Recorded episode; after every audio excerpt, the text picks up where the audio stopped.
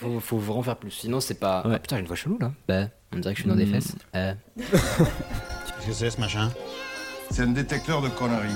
C'est pour ça. Et maintenant, qu'est-ce qu'on fout? Mais dis-tu nos conneries Tu veux que je lui dise d'aller se faire enculer?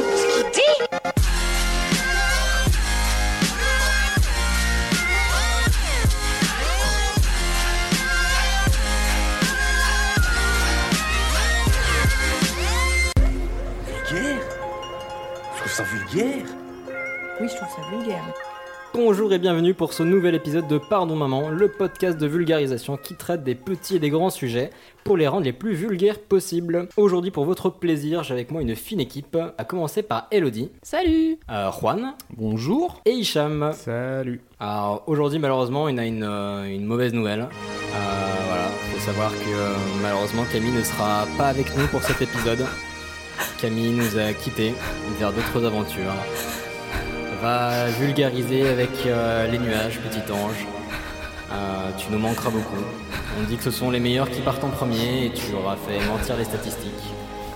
Bon non, on déconne en fait, c'est juste qu'elle était pas dispo et elle nous rejoindra avec grand plaisir euh, pour le vôtre et pour le nôtre au prochain épisode. Mais on a une petite surprise pour vous, euh, vu qu'on a un invité aujourd'hui. Et côté pratique de la chose, cet invité s'appelle Camille. Salut Salut Ça va être super pratique. Et ouais. Alors, c'est pas du tout une feinte, hein, c'est bien une autre personne qui, qui a le même prénom, hein, ça arrive dans la vraie vie. euh, J'espère que vous vous y ferez. Ça arrive. Sérieux, j'ai pas choisi la seule Camille. moi. Non, non, Euh, elle, non. Elle- elle t'a menti. Elle m'avait dit qu'elle était unique. Elle est pas vraiment morte, on t'a dit. Dé- Détends-toi. Ah bon? Ah merde. Oh, il a pas l'air stressé. Elle va très bien, elle nous rejoindra la prochaine fois. Et du coup, aujourd'hui, alors de quoi vous allez nous parler, euh, Juan? Alors moi, je vais vous parler des virtual bands. Je Mhm. vous expliquerai en détail ce que c'est, mais ça va être assez musical. Parfait. Euh, Hicham Moi j'ai trouvé euh, quelques petites anecdotes euh, sur les avions qui risquent un peu de vous rassurer ou pas. Euh, Est-ce qu'il y en a ici qui ont, qui ont peur dans les avions? Non. Non. eh bah, bon courage. Ah, vous allez peut-être- peut-être avoir peur. Eh ben demain, vous aurez peur. Ça, ça va changer. Et Camille? Et ben moi, je vais vous parler de chamanisme. Ah, j'ai hâte de voir ça. En plus, moi, j'y connais rien du tout. Moi non plus. On va apprendre plein de choses. Et bah voilà, bah Camille n'est pas là, personne me demande ce que je vais présenter. Et toi, Ambiance Elias, de qu'est-ce merde. que tu vas présenter Et bah voilà, c'est l'autre Camille qui prend le relais, merci. Euh, bah moi je vais vous parler des ransomware. Et euh, voilà, bah encore une fois, je suis euh, très déçu par vous. hein. Vous remarquerez qu'il y avait un classement au dernier épisode et que euh, Monica et Karim étaient en dessous. C'est pour ça qu'on les a évincés aujourd'hui. Ils ne seront pas avec nous aujourd'hui non plus. Non, plus sérieusement, bah pareil, ils nous préparent un bon sujet pour la prochaine fois. On va maintenant commencer, si vous le voulez bien, par le sujet de Juan. Eh bien, allons-y. C'est une star dans le monde entier, pourtant elle n'existe pas. Before the early 2000s, if you heard the term virtual band, Une chanteuse virtuelle qui n'existe pas réellement. Alors en effet, je vais vous parler des virtual bands. Alors on va commencer par c'est quoi un virtual band d'après vous? Si vous deviez me définir un virtual band. Une bande Un virtuelle. groupe virtuel. Un groupe virtuel, ouais. Ouais. Mais encore. Euh, bah moi j'ai deux, euh, deux explications possibles. Soit euh, un groupe euh, où les personnes ont pris une fausse identité, je sais pas Mhm. si ça rentre dans, dans la- dans ta définition. Ça peut. Soit euh, bah, de la musique qui est faite par des personnages fictifs. Ok. En fait, les deux définitions sont bonnes. C'est pas encore fixe comme terme, virtual band. Euh, un virtual band, ça va être en fait un groupe qui est représenté par un ou des avatars. Donc soit par une personne qui n'assume pas ce qu'elle fait, soit par volonté créative. On pourra en parler plus tard. Euh, je Genre vais- euh, Mélenchon. Eh mais oui, Mélenchon les est une vraie hologrammes, ça, personne. les hologrammes, ça compte ou pas? Ah, les hologrammes, ça peut compter, ouais. Comme j'ai dit, la, la définition est assez large. Je vous donne un exemple tout bête, mais Daft Punk, typiquement, on- Ouais. ils sont pas vraiment classés en virtual band. Alors, est-ce que c'est parce que tout le monde sait qui c'est en vrai ou est-ce que c'est parce que leurs avatars sont physiquement présents Oui. Ils ont juste un casque sur la tête? C'est possible. Euh, à votre avis, ça remonte à quand, cette histoire de virtual band? Euh, né... 90 Ouais, que j'aurais 80-90. Vous êtes sûr? Non, bah, bah, après pendant, pendant la Première Guerre mondiale, je, sais qu'il y a eu beaucoup de virtual bands pendant la Première Guerre mondiale, mais... euh, Pas trop, non. Non, le premier virtual band, il remonte à 1958. Oh, sa mère Et, et ce qui est marrant, c'est que vous le connaissez, ce virtual band. Les cœurs de l'armée rouge, oui. Non, c'était un vrai groupe. Je vais vous faire écouter et vous allez me dire si ça vous parle.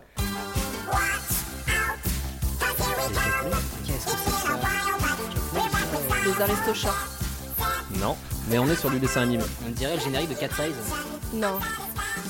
Si je vous dis Alvin et les Chipmunks, ça vous Oh. parle ou Ah pas oui. Mais- Alors il s'avère que c'est redevenu à la mode assez récemment, Alvin et les Chipmunks, mais en fait ça date de 1958. Et ça date d'un mec qui a découvert qu'il pouvait monter le pitch de sa voix ou l'accélérer pour avoir une, une espèce de voix particulièrement insupportable. Et il a utilisé ça pour créer Alvin et les Chipmunks. Ah, Est-ce que tu peux juste préciser ce que c'est que le pitch pour que les gens comprennent bien Ah, le pitch, ça va être la hauteur de la voix. Là, par exemple, j'ai un pitch assez bas, puis j'ai fait moi dis-moi pitch. Ah, c'est bien fait. Impressionnant. Sans effets spéciaux. Bravo. Donc c'était en effet euh, Alvin et Chipmunks le tout premier. Pour simplifier, est-ce que vous connaissez un virtual band, vous? J'imagine que oui. Le Gorillaz. Gorillaz, voilà, tout le, monde, euh, tout le monde se réfère à peu près au même, ce qui tombe bien parce que c'est le plus intéressant. Donc Gorillaz, ça date de 98. Vous savez qui a qui c'est Gorillaz Le chanteur de Blur. Damon Albarn, qui est le chanteur de Blur, tout à fait, mais c'est deux personnes Blur. Ah. Ah, un le rappeur là, mais je sais pas son Non, enfin il y a- il y, a eu plusieurs rappeurs dans Gorillaz. Non, le- la deuxième partie du, du duo Gorillaz, c'est Jamie Hewlett, qui est le dessinateur de Tank Girl et qui a dessiné aussi tous les personnages de Gorillaz. Donc c'est tout un univers en fait qu'ils ont créé. Euh, Est-ce que vous pourriez me nommer les membres de Gorillaz? Pour Pas le coup, le- les membres fictifs. tout. Pas le moins du monde. Il y a la petite là, qui se dandine. Il y a la petite qui s'appelle Noodle, tout à fait. On a tout dit. Murdoch, Russell et, euh, et Noodle, qui sont en fait chacun des caricatures d'icônes euh, de la musique. Noodle, typiquement, ça va être un genre de Björk.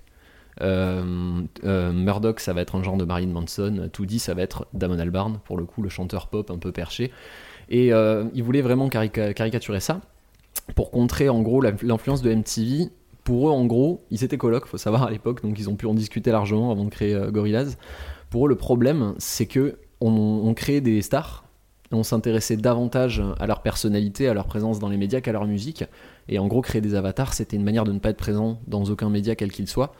Ça s'est un petit peu retourné contre eux, étant donné qu'ils ont eu, euh, si je dis pas de bêtises, 7 disques de platine, 5 Grammy Awards, 2 MTV Vidéo. Donc bon, on a quand même beaucoup parlé d'eux, mais on n'a pas parlé de Damon Albarn à proprement parler, on a parlé du groupe Gorillaz.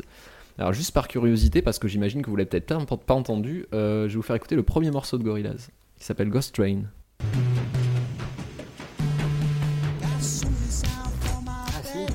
Alors on reconnaît Damon Albarn. Ah, je connais pas le morceau.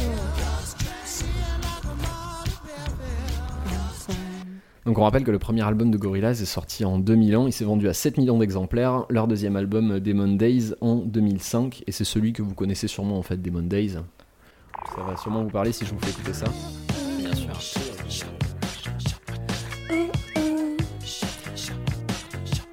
Attends, mais ça c'est avant Riach C'est avant, pardon? Euh, Riach ou euh, le. Il y a Clint Eastwood Alors Clint Eastwood, la- l'album était éponyme, hein, il s'appelait euh, Gorillaz, et non, Clint Eastwood est sorti avant. C'est celui qui est sorti en d'accord. 2001 pour le coup. Euh, mais comme il était dans le générique d'intro, je voulais, je voulais épargner. Et ils ont sorti un nouvel album récemment qui s'appelle Humans. Je vous en mettrai un petit morceau à la fin, euh, histoire d'eux. Donc Gorillaz, c'est les plus connus et euh, on peut dire que c'est les meilleurs, à peu de choses près. Je pense qu'à peu près tout le monde est d'accord là-dessus. Pas du tout. Euh, maintenant, il y a des bons virtual bands aussi que vous connaissez pas forcément. Alors, tu m'en parlais plutôt, donc celui-là, toi, Ilias, tu le connais. Les autres, je ne sais pas. Je vais vous Mes faire préférés. écouter et je vais vous en parler un petit peu. C'est dommage qu'on ne voit pas. Ce que fait Elias. Je suis en train de flexer là. Ouais, il.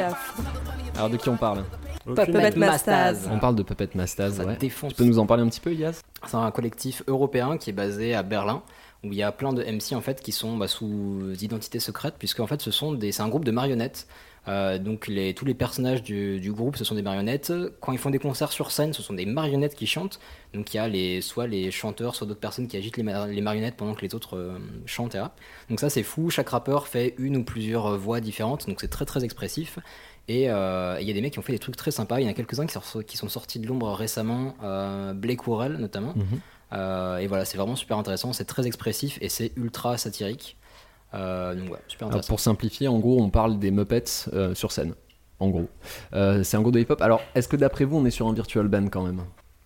Bah, pas trop. En fait, on, on- on est entre les deux. Un petit peu comme pour Daft Punk. euh, on, on sait pas trop, puisque euh, on sait qui c'est. euh, ils sont sur scène finalement. C'est juste qu'il y a des, Ah, je des que c'était les petites marionnettes qui derrière. sur scène. Les marionnettes, Si, mais si. oui, ce sont pas les marionnettes qui chantent, si tu veux. Ouais. Dommage. Il y a des personnes qui chantent derrière. Incroyable.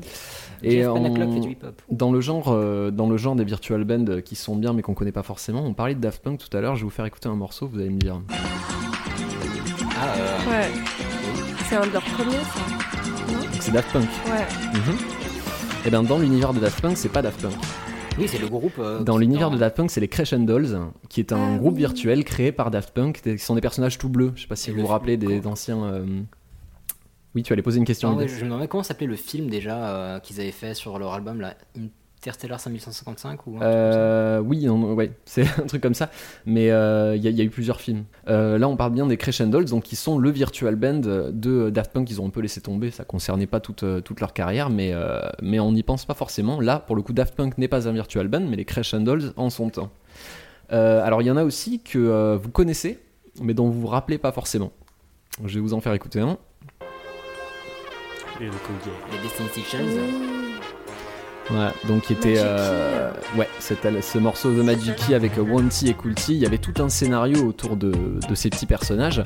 Alors, en gros, ils ont voulu émuler Gorillaz, ça a beaucoup moins bien marché, quand même, euh, puisqu'ils avaient écrit toute une histoire, tout un scénario, mais euh, on s'en rappelle quand même beaucoup moins que Gorillaz. Pourtant, ça a fait un sacré carton. Ça, c'est un virtual band C'est un virtual band, puisque ce sont des personnages animés, il y en a énormément, même si le même chanteur peut faire plusieurs personnages, euh, ce sont des, des avatars virtuels, en effet.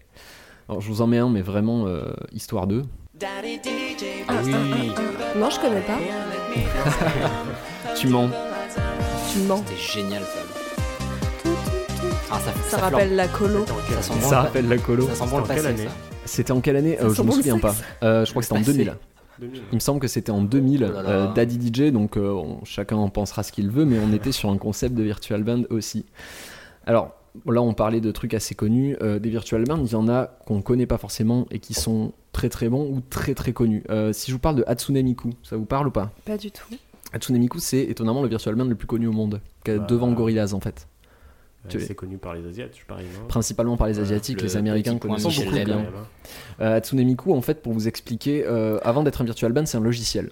C'est un Vocaloid, c'est un logiciel qui permet en gros en tapant du texte de lui faire chanter à l'ordinateur. Sauf que ce logiciel, il faut qu'il ait une voix, comme Siri a une voix, Google a une voix, Hatsune Miku a une voix, et donc toutes les chansons qui sont interprétées par ce logiciel sont des chansons qui sont interprétées par Hatsune Miku. Donc ce qui est intéressant, contrairement à un Gorillaz par exemple, où on a des musiciens qui ont une forte personnalité derrière, Hatsune Miku, ces, ces tubes vont être créés par des anonymes, en fait, par internet. Donc on va voir des forums où des mecs vont composer des chansons, c'est un autre mec qui va faire le clip, et ce sont plein d'anonymes qui se mettent ensemble pour sortir un tube de Hatsune Miku, qui fait des concerts donc en hologramme. Tu me parlais de, de Mélenchon tout à l'heure, on est un peu sur le même, euh, sur le même principe, sauf C'est qu'elle claque si pas du doigt au début. des concerts en fait. C'est un peu ça. Et ça rassemble des, des millions et des millions de personnes. Et en fait, ce qui est génial, c'est qu'elle va jouer en concert des chansons qui ont été composées par des, par des nobody euh, sur Internet. Alors, elle a un tube assez connu. Je vous ai mis le plus accessible euh, chez nous, on va dire. Et vous avez tous sûrement déjà Ah, entendu oui. ce truc. C'est la chanson du poireau. Pas du tout énervant. C'est la chanson Ah. du poireau, exactement. Ah, je pourrais écouter ça des heures, mais vraiment.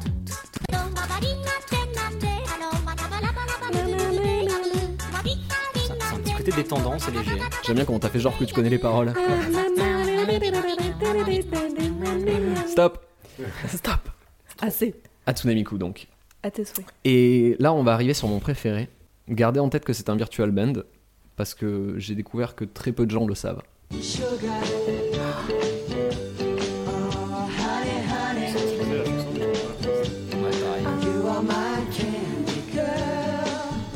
Alors ça, c'est The Archies. Ah, pourquoi The Archies?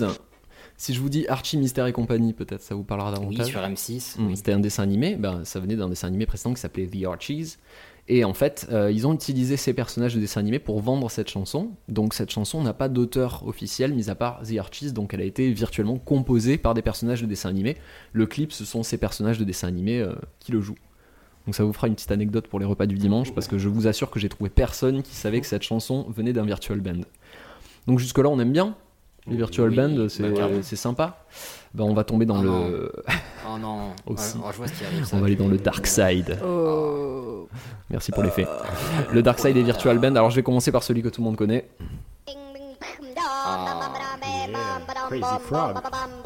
Oh. Bonne culture, euh, Hicham. Oh, le viol culturel, quoi. Ça existait en Arabie Saoudite ça Apparemment oui. Donc Crazy Frog, on est sur quelque chose de particulier parce que on sait en fait qu'il a été euh, créé par. C'est un morceau de Axel F. Il a créé ce petit personnage Histoire 2. Le problème c'est que ce petit personnage a eu tellement de succès que ça, que ça a fait beaucoup d'émules euh, qu'on appelle euh, la team Zimbra. Est-ce que ça vous parle Zimbra? Oui, euh, c'est pas non un- Non. une boîte qui fait des logiciels euh, pour euh, téléphone, smartphone. Exactement. Zimbra, vous l'avez tous croisé un jour parce qu'ils essaient de vous vendre des fonds d'écran et des sonneries de téléphone. Il y avait des pubs à la télé, euh, téléchargez cette sonnerie en envoyant ça.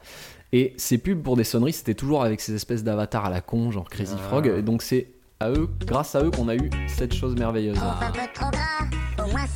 C'est René Lato, quoi. C'est René Lato. Je vous épargne la suite, mais il y en a plein d'autres. Et là, Elias, il flex pas du tout. Non, je suis. Ah, cette chanson, oh mon dieu. Elle y est Oh dans toutes dieu, les langues en plus. horrible ça. dépité parce que je mais comment on a pu laisser les gens faire ça en fait? C'est horrible. Le pognon, mon ami, le pognon. Oh là là.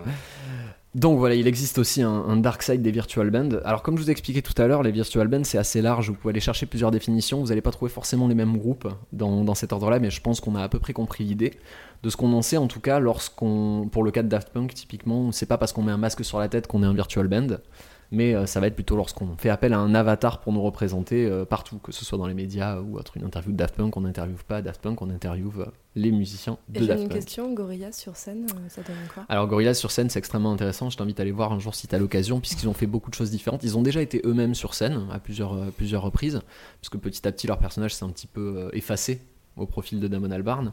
Mais généralement on avait des hologrammes justement Ouais. sur scène où on avait juste les rappeurs de Gorillaz qui étaient sur scène avec un écran derrière. On avait des chorales d'enfants notamment sur le morceau euh, Kids with Guns qui était... euh, ou non c'était Dirty Harry où il y avait, ils, avaient fait, ils avaient fait venir des, des chorales entières d'enfants. Et donc du coup, on va essayer de sortir du Dark Side et je vais vous mettre un petit extrait du nouvel album de Gorillaz pour terminer. Ouais.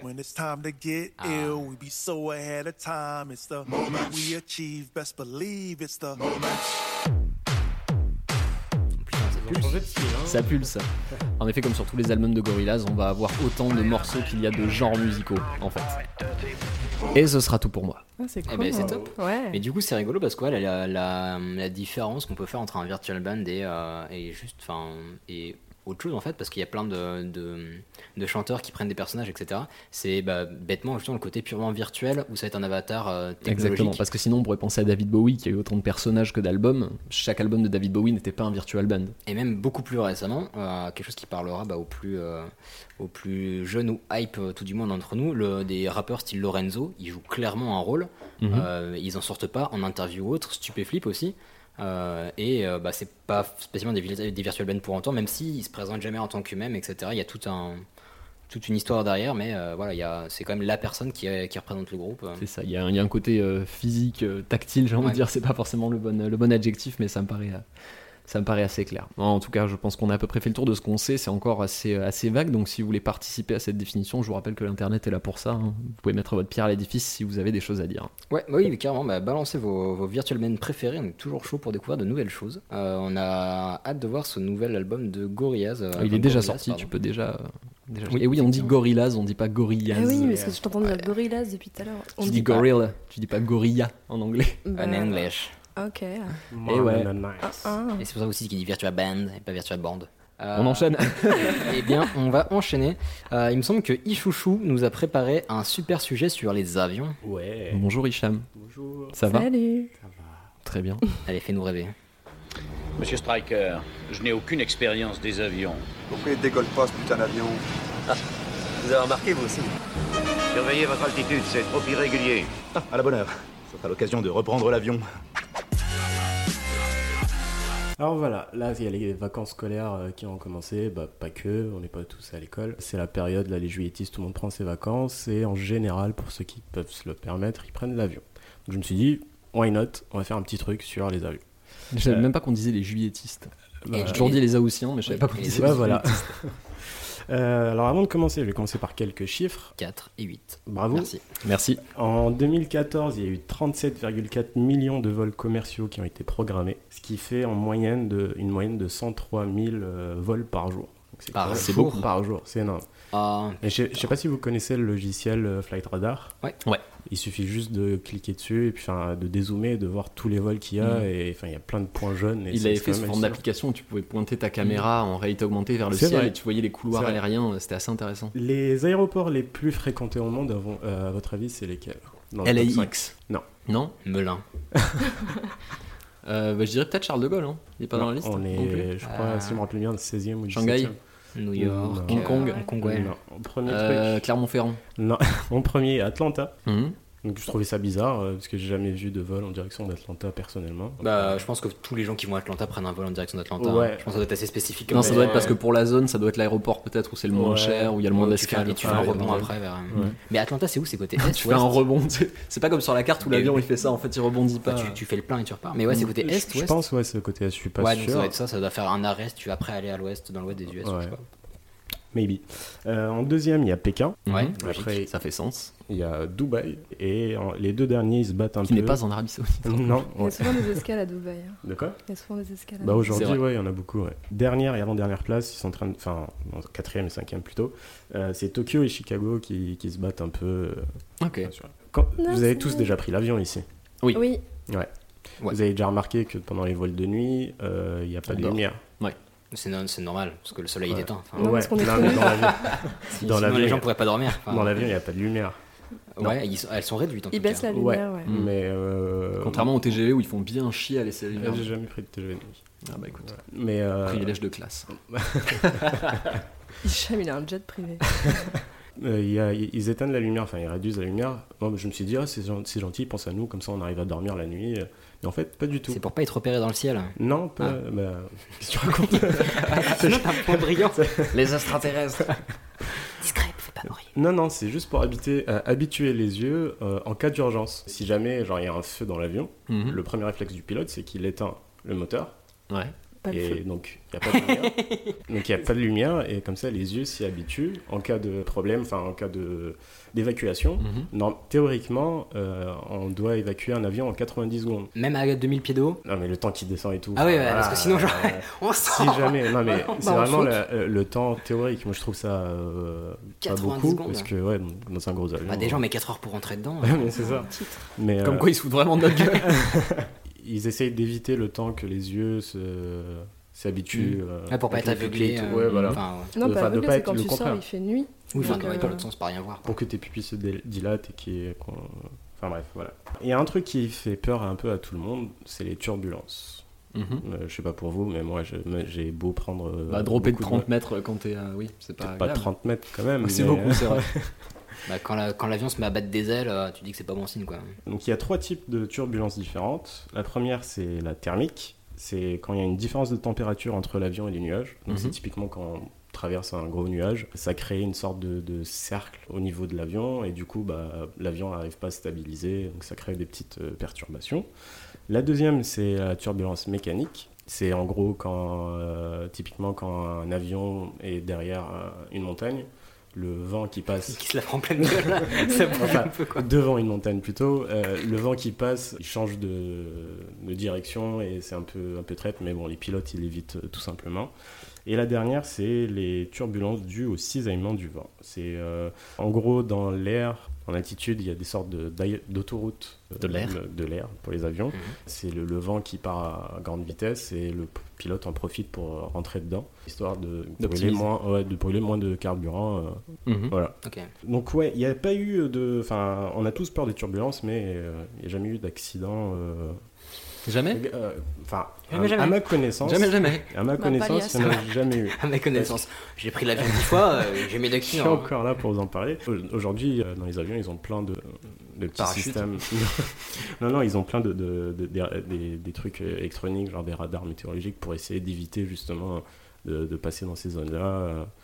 Il y a aussi la foudre qui peut euh, frapper un avion. Donc Mhm. ça, perso- je sais pas si vous en avez vu déjà. Ah, ça m'est jamais arrivé. Je me suis jamais pris la foudre dans- depuis l'intérieur d'un avion. Je pense que je me serais fait dessus, mais quelque chose de violent. Il y a moyen, ouais, mais apparemment ça arrive une à deux fois par an. euh, pour- Et je crois que c'était par vol, faut putain. Enfin, Non, enfin pour un avion, ça arrive une à deux fois par an. à part pour Par- chaque avion. Ouais. Par avion. Ouais. Ah. Putain, ça euh, Mais tu le sais quand t'es dans ton avion que la foudre vient de te toucher Apparemment, oui. Apparemment, oui. Tu sens, euh, tu, tu vois déjà l'éclair. Tu te dis, ah putain. euh, T'as les cheveux comme ça. hein. T'as le soleil s'est levé d'un coup, puis s'est recouché direct, hein, lundi matin quoi. Mais euh, l'avion est, est construit pour résister justement à la foudre. Ils ont un petit tampon euh, résistant à la foudre. Ah, cool. Le truc le plus grave qui puisse arriver, c'est créer la panique justement dans le vol.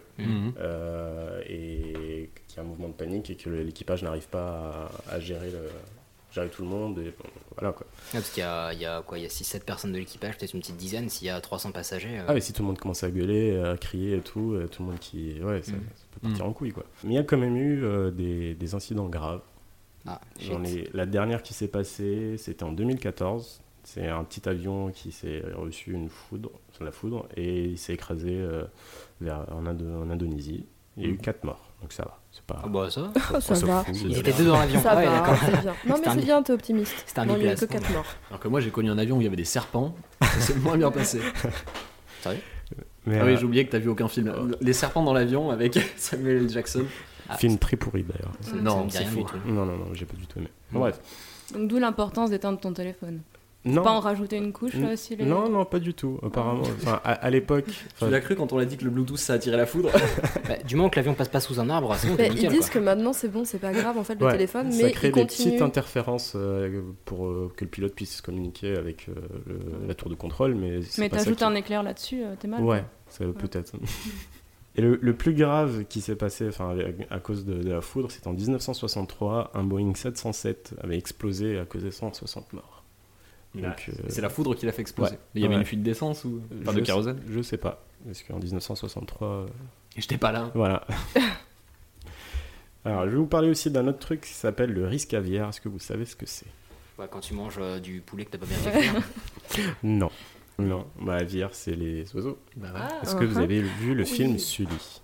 Non. Sully, alors non. avec Tom Hanks euh, Non, non, sur le, le pilote américain qui euh, Ah. s'est pris euh, une cigogne dans le cockpit. des cigognes et euh, il a dû atterrir sur le, le fleuve de Hudson.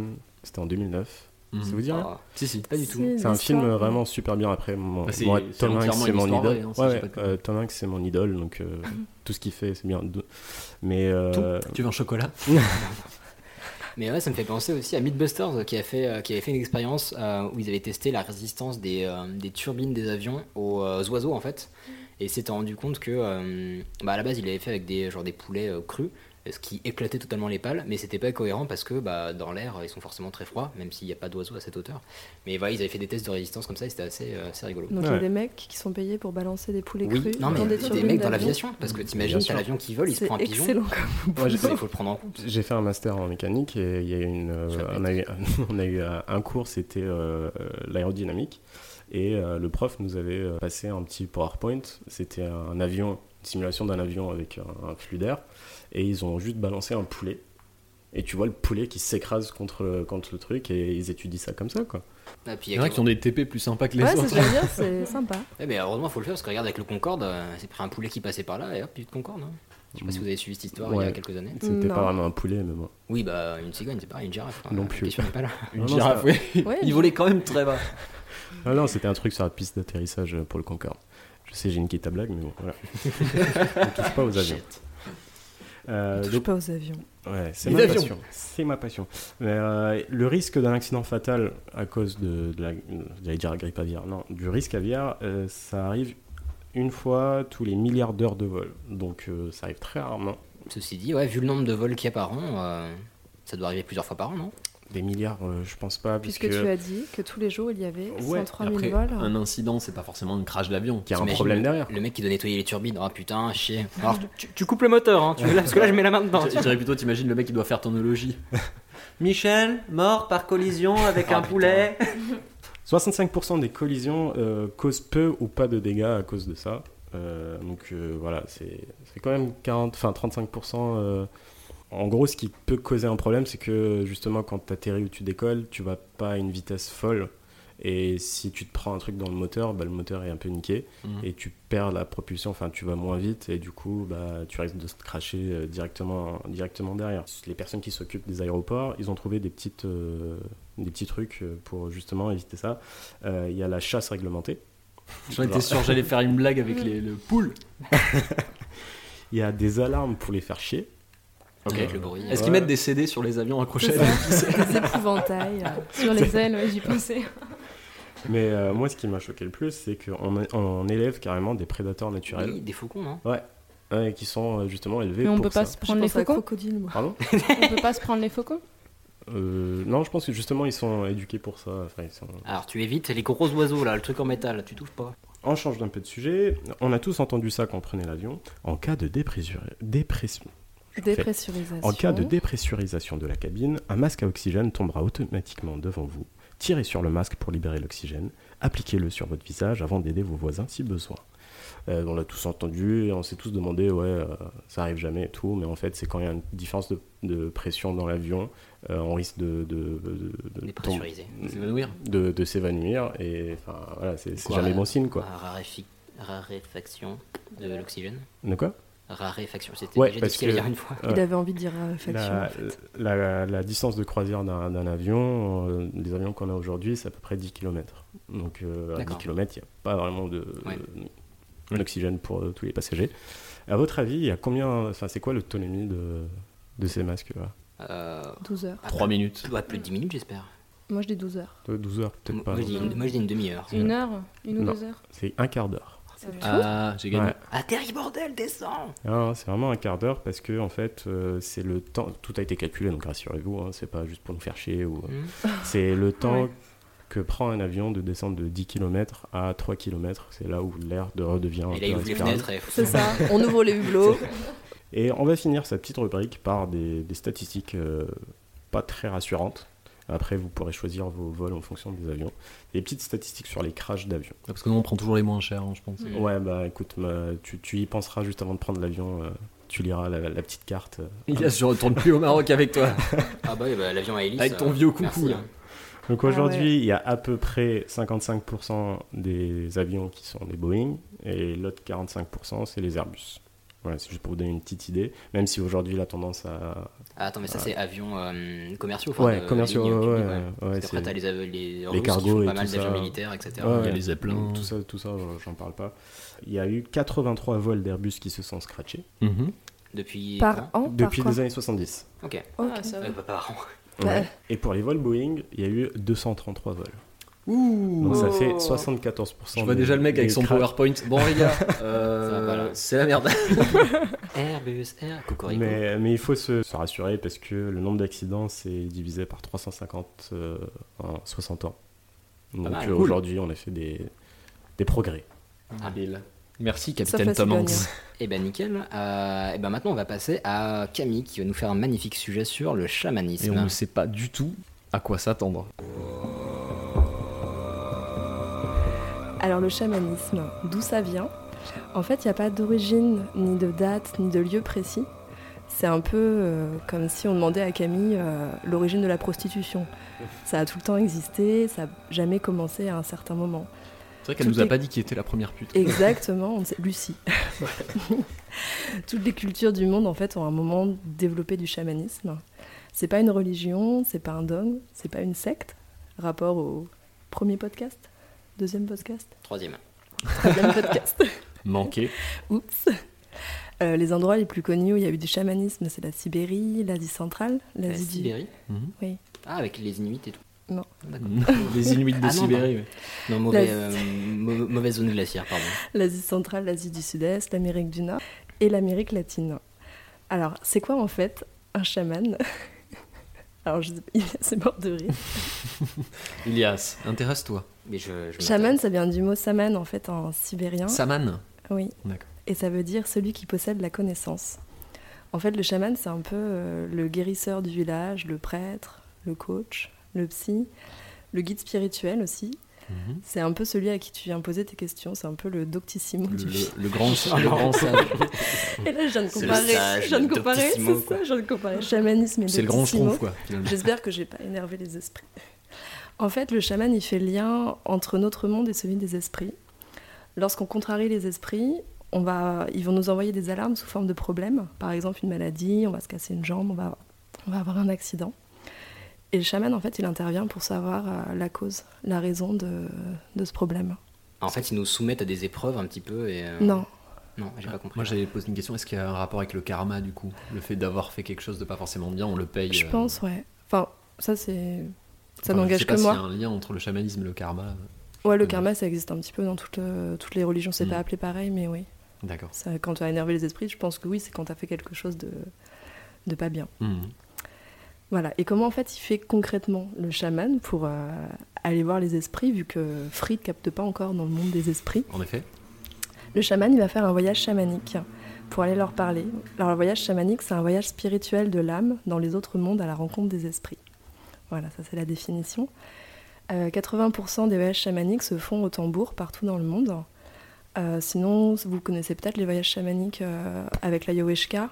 C'est souvent en Amérique latine. C'est souvent à la mode en ce moment, on en parle pas mal. A- C'est quoi C'est, euh, les une euh, drogue. Ah en non, d'accord. Voilà, donc ça c'est interdit en France. Mhm. Euh, tu peux faire par les chants, tu peux faire par la danse, par le jeûne aussi. Je sais plus dans quelle tribu ils vont jeûner pendant 21 Musulmans, pendant non 21 Islam. jours. Ils viennent d'en sortir, là, La tribu. C'est ça. Pendant un mois. Et euh, en fait, l'avantage du tambour, c'est que c'est rapide, c'est efficace et on revient vite euh, de la transe. Avec le battement du tambour, on atteint un état de transe, donc c'est un état modifié de conscience. Je vais vous lire la définition de l'état de transe. C'est un peu comme l'état d'hypnose en fait. Enfin, l'état d'hypnose est aussi un état modifié de conscience. Si ça peut euh, éclairer. État permettant une expansion de conscience, un élargissement de notre champ de perception et un retraitement de l'information au niveau neuronal. Perte de notion du temps, diminution du seuil de la douleur, plus de force, des visions, accès à d'autres perceptions. Ça, c'est des exemples pour euh, dire quand on est en état de transe. Mais on est en état de transe souvent dans la journée. Ça vous arrive euh, Au boulot. Voilà.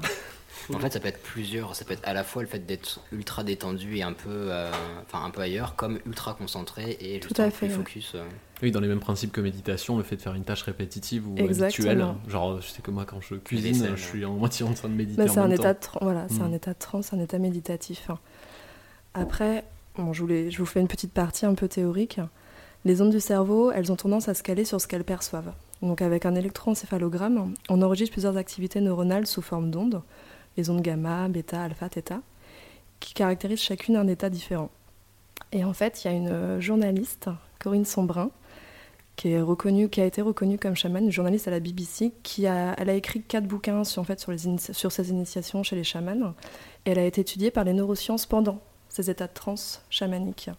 Et en fait, pendant son EEG, en état de transe, elle avait des ondes similaires à des bipolaires, à des schizophrènes maniaco-dépressifs. Des bipolaires. J'ai juste une petite question Ouais, aussi. c'est assez Euh, ouf. tu dis qu'elle a été reconnue en tant que chamane par donc ses pairs chamans Par des, ouais, elle a été à une conférence de chaman. Enfin non, c'était pas une conférence. Elle a été dans un, un cercle de tambour chamanique et en fait, Mhm. les chamans euh, sibériens l'ont reconnue comme chaman et d'autres, euh, un autre chaman d'Amérique latine l'a reconnue également comme chaman. Donc elle a fait plusieurs, plusieurs initiations. Mais parce qu'elle était très douée, parce qu'ils sentaient Non, non, avait ils l'ont quelque vu. chose. Ouais, ils ont vu. euh, Ah, ils ont senti quelque chose en elle et. euh, Ouais. Ok. Ces bouquins sont super intéressants. Enfin, moi, c'est comme ça que j'ai commencé à m'intéresser au chamanisme. C'est hyper euh, pédagogique et elle, euh, elle écrit très très bien. Voilà. Et en fait, donc, son état de- pendant, pendant son état de transe chamanique, elle a des ondes similaires à des bipolaires, schizo, etc. Et lorsqu'elle revient en état normal, elle a les ondes euh, normales. Son cerveau redevient normal. Donc les médecins sont voilà, l'étudient pour ça. C'est assez ouf. Donc de même manière qu'on va avoir ces, ces graphiques quand les personnes prennent du LSD, on voit certaines zones qui s'activent. Voilà. Ok. Et pour la petite anecdote, il est dit que dans certaines cultures, que les gens qui souffrent justement de maladies mentales sont en fait des chamans qui s'ignorent. Oh, pas tous, hein. On toi, arrive- le pédophile là-bas, toi, tu es un chaman. Voilà. On arrive à ma frontière là.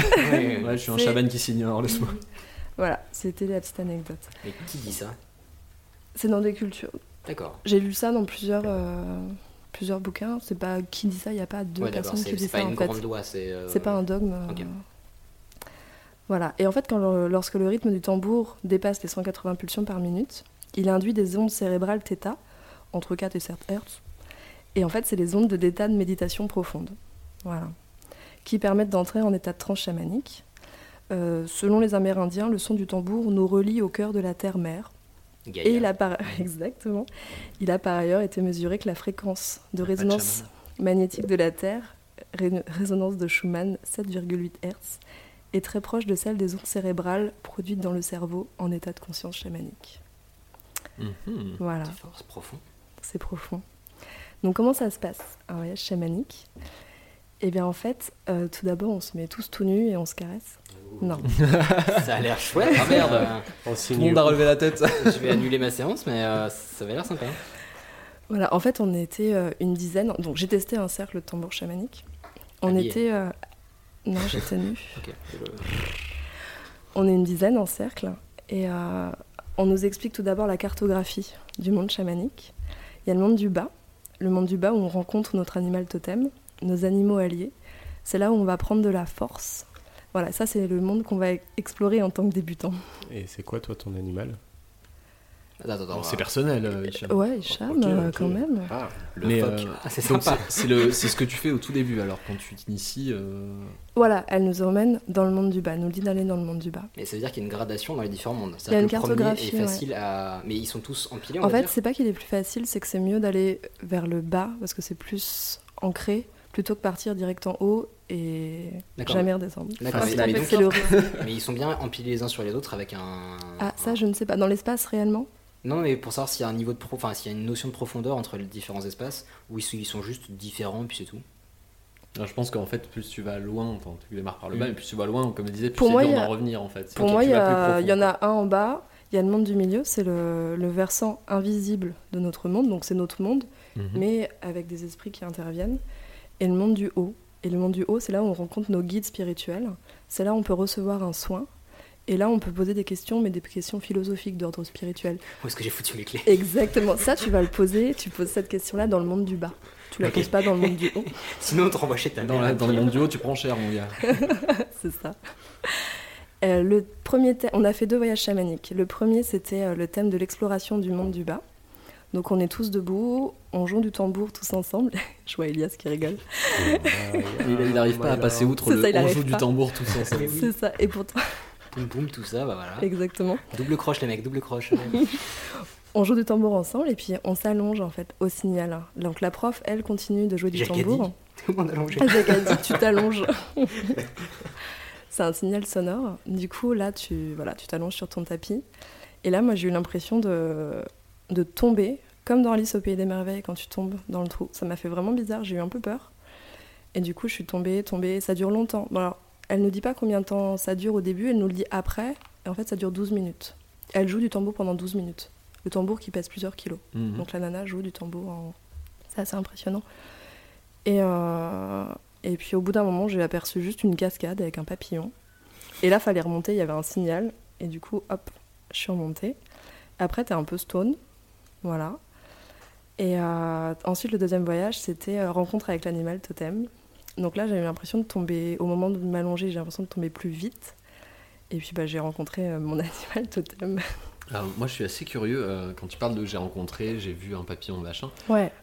T'expérimentes ça comment? C'est euh, enfin, c'est pas de l'hallucination visuelle, j'imagine. Non. C'est plus dans le ressenti, comme quand on ferme les yeux et qu'on pense à quelque chose. Ouais, finalement. moi j'ai ressenti, ouais, j'ai ressenti ça comme ça. Il y a beaucoup de gens qui étaient là qui lui ont demandé mais comment on sait si c'est pas nous qui imaginons et qui pensons à, à ça? Et Bah, ça l'est un peu dans l'absolu. sa question, ouais, sa question en fait, elle te dit est-ce que toi t'as voulu avoir ça, voir ça? Et bah non, il y avait des choses assez improbables. Oui, c'est Euh, comme le rêve finalement. Tu ouais, c'est ça. ton rêve. c'est Ouais. vrai. Après, euh, moi, ma, enfin, mon ressenti, c'est qu'en fait, oui, chacun a son monde à soi, chacun a son ressenti personnel. Parce qu'en fait, c'est quoi le chamanisme? Finalement, le chaman, c'est un, un guérisseur, un guide, Mhm. et il vient t'aider à chercher des questions, mais au final, qui sont en toi, que tu pourrais, toi, trouver peut-être tout seul. C'est juste euh, une aide, un état de transe, comme Mhm. la méditation. Avec son Quand tu expérience, rentres il va état de à atteindre cet état, etc. Voilà, et à poser tes questions, euh, qu'est-ce que je dois faire, euh, comment je dois faire, etc. C'est juste, pour moi, c'est juste quelque chose qui est en soi. Alors, est-ce que la différence pour toi, c'est parce que la méditation, c'est quelque chose qui peut se pratiquer vraiment tout seul dans son coin Euh, Le chamanisme, est-ce qu'il est nécessaire d'avoir cette ronde, cette. euh, non, à tambour, la fin, justement, euh, je voulais y venir, elle nous donne un enregistrement, elle nous envoie des enregistrements exprès pour euh, refaire la transe chez soi. Parce que moi, ça m'a toujours perturbé cette histoire de- d'enregistrement, de, même de vidéos YouTube où tu vas avoir des sons en Ouais. boucle. C'est que les fréquences compressées Oui, qui sont pas passées sur. YouTube, ce ne sont pas du tout les mêmes que les fréquences que tu entends, Ouais. même si elles paraissent les mêmes, ça n'a rien à voir. Ouais. Et du coup, j'ai toujours trouvé ça un peu curieux qu'on parle de voilà, c'est une fréquence qui t'envoie, ah ben, du coup, quand tu l'écoutes dans un casque, c'est plus la même fréquence. C'est pour ça qu'il y a des cercles de tambour où tu peux y aller et après tu peux le refaire chez toi. Comme la méditation, c'est beaucoup plus sympa d'aller faire ta médite euh, voilà, avec euh, un groupe que quand tu es tout seul chez toi. C'est pas du groupe. tout la même euh, ambiance, la même énergie de Ça groupe. dépend hein. des personnes, je pense, non? Il y en a qui doivent se retrouver ouais. au milieu de la nature avec euh, Ouais, leur pauvre tam-tam et puis ils font leur, euh, leur voyage euh, comme des grands. Exactement. Et d'ailleurs, Mais tu penses pas que tu puisses faire le truc en jouant toi-même du tam-tam, oui, ça me paraît Je me compliqué. posais la question parce qu'elle, elle jouait du tam-tam euh, pendant que vous étiez en transe, si je dis pas de Elle joue bêtises. du tambour, Du tambour, on en joue tous ensemble. Ensuite, elle fait un signal sonore, nous on s'allonge et elle, elle continue. Et est-ce que tu peux faire ta transe toute seule? Genre tu, tu fais le bruit au tambour euh, tout seul pour te mettre en état de transe Ah et oui, tu peux, bien sûr, il y en a qui le font ouais, tout Donc seul. tu- Donc tu peux cultiver ton état de transe sans avoir le bruit derrière. Ouais, tu peux. bah, en fait, Corinne Sombrin, du coup, ce qu'elle raconte, c'est qu'au début, elle, le chaman jouait du tambour, elle rentrait en état de transe, puis elle a appris à jouer du tambour, mais elle a fait ça sur 8 ans pour devenir vache. Et puis après, elle jouait du tambour, et après, elle a réussi à se mettre en état de transe pour les. Quand elle a été euh, faire ses, ses, ses EEG, pardon, électroencéphalogramme, elle a dû se mettre en état de transe toute seule, et elle a appris à le faire toute seule sans tambour. Mais ça a été euh, voilà, des années d'entraînement. Donc pour les débutants, tu mets une pédale de répétition. Quoi. Le côté pratique. Double pédale de batterie. J'imagine c'est un peu comme des certains moines, etc., qui arrivent à se mettre justement dans cet Avec les de chants, les chants grégoriens, Mhm. c'est ça aussi, c'est des états de transe, Mhm. état méditatif. Ouais. Et je fais une petite virgule si ça intéresse parce que c'est quand même un petit peu vague et c'est dur à imaginer. Ouais. Euh, tu parlais tout à l'heure de l'aya. L'ayachua. L'aya- l'ayash- L'ayahuasca, la Euh, drogue. l'aya- L'ayahuasca, c'est ça. Euh, en fait, c'est aussi le nom d'un documentaire hein, qui a été fait qui parle de Yann Kounen. Je sais pas si vous voyez qui est Yann Kounen. C'est un réalisateur qui a fait notamment 99 francs, euh, Doberman, Ouais. des trucs comme ça. Et en fait, il s'est beaucoup intéressé à ça. Il a fait un voyage, pour, un voyage chamanique. En Ouais. fait, c'est ah, et si vous avez vu le film Burberry, justement, il y a beaucoup de références au chamanisme dedans. Et il y a un documentaire sur son voyage qu'il a fait là-bas. Et c'est assez euh, poignant comme documentaire parce qu'ils ont reconstitué un petit peu ce qu'il a expérimenté. Ouais. Ils ont essayé de le reconstituer en 3D avec une équipe d'artistes où il racontait un petit peu ce qu'il avait, euh, ce qu'il avait vu. Et du coup, le documentaire, c'est un mélange d'interviews, d'immersion dans ce truc qu'il a fait et de tentatives de reconstitution. Donc c'est un peu étrange, c'est pas très excellent. digeste, mais, euh, mais c'est assez intéressant euh, si vous y intéressez. euh, pour Après la un peu plus. Yahuasca, faut quand même savoir qu'il y a des effets hyper violents. T'as Oui, des bah oui. en continu pendant des Ils jours. en, ils en parlent beaucoup dans le documentaire. Bah, Il y a aussi, enfin, quand on voit la gueule de Yann Kounen quand il est revenu, on voit que ça fait pas que Ouais. du bien. Mais en fait, Corinne, du coup, elle a écrit quatre bouquins et elle, elle- enfin, elle explique bien à chaque fois. Mais elle, vu qu'elle était apparemment véritablement chamane, elle n'a pas eu tous ces effets-là. Mais tous les touristes qui vont euh, en Amérique latine et qui font Pour ces voyages chamaniques pour le fun, ouais, ils en chient Ils au prennent sens cher. propre, Mm. au sens figuré. Blague de caca. J'ai une petite question parce que cet espace. euh, bah, alors déjà, avant de poser ma question, est-ce qu'il a, enfin, quelle est son utilité, définition, le, mettons le premier espace que tu vas visiter? Le premier monde, le monde Ouais. du bas, c'est plutôt le monde euh, où, tu- enfin c'est le- celui où tu rencontres tes animaux alliés, ton animal totem. Tu viens prendre de la force. Tu peux demander à venir prendre de la force et poser des questions d'ordre, euh, pas, j'ai pas matériel le mot, mais Ouais, c'est simple. tangible. Voilà. Mm. ouais. Mais est-ce que c'est censé, euh, c'est censé représenter ton, pas ton esprit, mais ton environnement à toi, Mais etc. en fait, j'ai beaucoup lu justement dessus et je me suis demandé, bah oui, parce que l'animal totem en soi est censé quelque part te représenter. Mais euh, j'ai pas trouvé de réponse euh, précise. C'est pour ça que j'ai dit selon moi, Mhm. c'est rattaché à toi, à ta personnalité, à ce que tu as besoin de trouver, etc. Et que chacun a son. De toute façon, chacun a son monde, c'est sûr. Parce que justement, ce que je me demandais, c'est si t'es dans un état d'esprit, on va dire relativement négatif, si t'es pas bien, etc. Est-ce que ce monde peut te mettre justement mal à l'aise? Est-ce que ça peut être le chaos dedans? Et... Ah bah, il y avait des gens qui avaient un désert, qui avaient du vent, du froid. Moi, j'avais une cascade avec un papillon. J'imagine- que c'est les mêmes personnes qui font des cauchemars réguliers. euh. Mais elle t'explique que t'as- c'était exploration, mais que ton monde est composé de plein de mondes. Tu vagues d'un monde à l'autre. Et puis ça peut évoluer, j'imagine, suivant ton état d'esprit, justement. Si ça va mieux, tu vas voir, ah bah tiens, dans ce monde-là, ça. Peut-être. Et ce que je trouve assez marrant, c'est que c'est en fait ce qui fait sourire dans, dans le chamis, c'est c'est l'image en fait, l'imagerie qu'il y a derrière. euh, Alors que finalement, c'est quelque chose de tangible. On en parle, le, le- le rapport avec le rêve, le cauchemar, le- la méditation, machin. C'est juste la, en fait le folklore qu'il y a autour, qui est difficile à, à intégrer. Oui, les plumes, la flûte, le tambour, et Voilà. puis les, les Mais là, quand t'arrives, personne et il n'y a pas de plumes, il n'y a pas de. Je Tout le monde est en jean. euh, C'est. Ah, mais je normal à poil. en fait. J'ai rien suivi.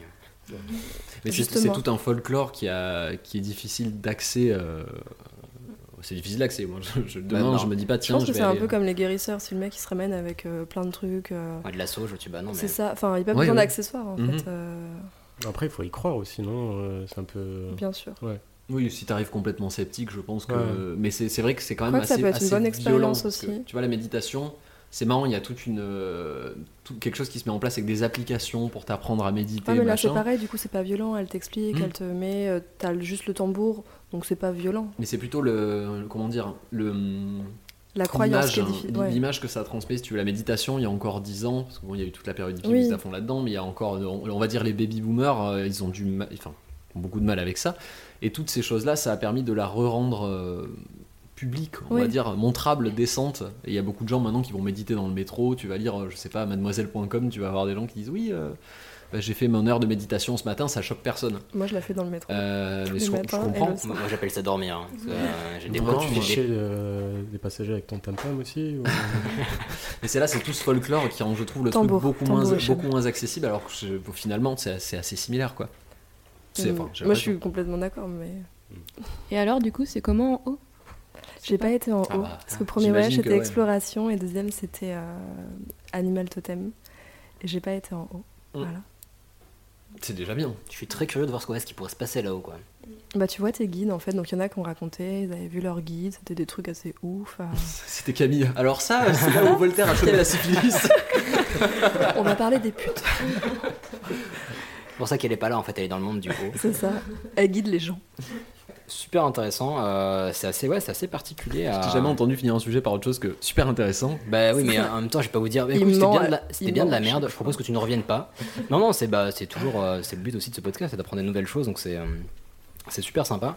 C'est vrai que c'est pas facile à aborder parce que. euh, Elias avait l'air constipé pendant tout le long du sujet. Ah non, mais moi j'avoue, je suis eu, pas ultra terre à terre, pas forcément, mais Non, euh, non, le côté, euh, le côté, euh, bah, pas théologique en l'occurrence, mais le côté folklore, etc., etc., ça me parle pas vraiment, voire pas du tout. Ouais, mais faut aller. Parce qu'en fait, ce côté folklore, il n'existe pas réellement. Oui, c'est en fait c'est une autre Ah bah, il y a quand de même une parler meuf que de- je connais pas qui me joue du tam tam quoi, donc. euh, C'est du tambour. Bah elle en joue quand même. Ça fait trois fois qu'on te le dit, putain. Ouais, mais ça, c'est notre côté africain. ouais. Oui, voilà, nous c'est la derbouka, c'est parti, et puis un à. Ah, non, on fait ça aussi au Maroc. enfin, C'est à quel niveau qu'il y a un tagine Maroc, voilà. T'en- as qui font de la percu, t'as des petits flutios, du thé à la menthe, et puis voilà, enfin, et puis euh, les gens rentrent en transe, ils dansent. Non, non, mais euh, c'est autant c'est intéressant pour le côté méditation, etc. Mais c'est vrai que bah, de prime abord, ça, ça perturbe. C'est euh, c'est quelque chose Ouais. qu'on connaît pas, donc. euh, puis on me dit tu vas rencontrer ton animal totem, mais j'ai pas envie, enfin. Laisse-moi. Euh, C'est ça, laisse-moi tranquille, enfin. Euh, mais ok, bah écoute, pourquoi pas Bah, en parlant de terre à terre, du coup, on va. Oui, ah bah vous allez voir qu'on n'a On pas, va changer on de sur du sujet. on n'a pas tout à fait les mêmes sujets avec Camille. On va voir ce que ça va donner. Et de l'actu. Actu. Here's what you need to know about the ransomware that's been dubbed WannaCry. Il peut anéantir Les virus. Quand le virus a frappé, pour des raisons assez évidentes, les premiers à être passés à la casserole, c'était les petits gros. Et ouais, comme le dit ce jingle, euh, bah, je vous parlais des ransomware, autrement appelés les rançons en français. Les rançons. Et ouais, bah oui, Cocorico, bordel, on parle français. C'est vraiment une définition française ou c'est le nom québécois? Euh, ben, je pense que c'est vraiment le nom français parce que si t'as des, hum, t'as des organismes comme l'ANSI, donc Agence nationale de sécurité, de sûreté des systèmes d'information, euh, qui utilisent le terme rançon. Donc je pense que ça va être le terme officiel français. Euh. Et qu'est-ce que c'est Ah bah justement, est-ce que certains d'entre vous peuvent... Je pense euh, que étymologiquement on peut trouver. Euh, J'ai pas compris. Rançon JCL. Pour demander de rançon. De l'argent. ouais. Et ouais, mais... C'est un- une manière de pénétrer dans un ordinateur. Et ben voilà, bah, vu que vous pour connaissez, euh, l'argent. vu que vous, vous connaissez, le sujet est fini. Non, mais voilà, merci, c'était pardon. Allez, salut Explique. Bah déjà, pourquoi je vous parle de ça? Euh, bah Parce qu'en fait, il y a eu plusieurs attaques récemment, des attaques très très importantes à la base de rançon logiciel, euh, qui ont bah, justement qui ont mis à mal des grandes grandes entreprises, euh, des hôpitaux, etc. Donc c'est vraiment, euh, bah, c'est pas une mode, mais c'est un courant qui est assez dangereux et qui commence à faire des ravages. Euh, c'est bah, aussi un courant, on va dire, du, du hacking. On va voir qu'on va retrouver plusieurs notions qu'on a abordées bah, dans le premier épisode. Alors, donc on va voir effectivement que qu'est-ce que c'est qu'un rançon logiciel, enfin un ransomware. Euh, c'est un logiciel en fait qui va prendre euh, en otage l'ordinateur de la cible afin de lui soutirer de l'argent. Donc le virus prend possession de la machine et empêche son utilisation et demande une rançon et l'ordinateur sera débloqué une fois que la rançon est payée. Jusque là c'est assez Oh, simple. C'est pas gentil. Ouais, si tu payes pas, ça efface tes données. si Euh, pas enfin, justement, pas tous. Bah ouais, il y a plusieurs types. Il fait Euh, exploser l'ordinateur. Ah, ça, c'est pas possible. Non, ah si, ça serait possible.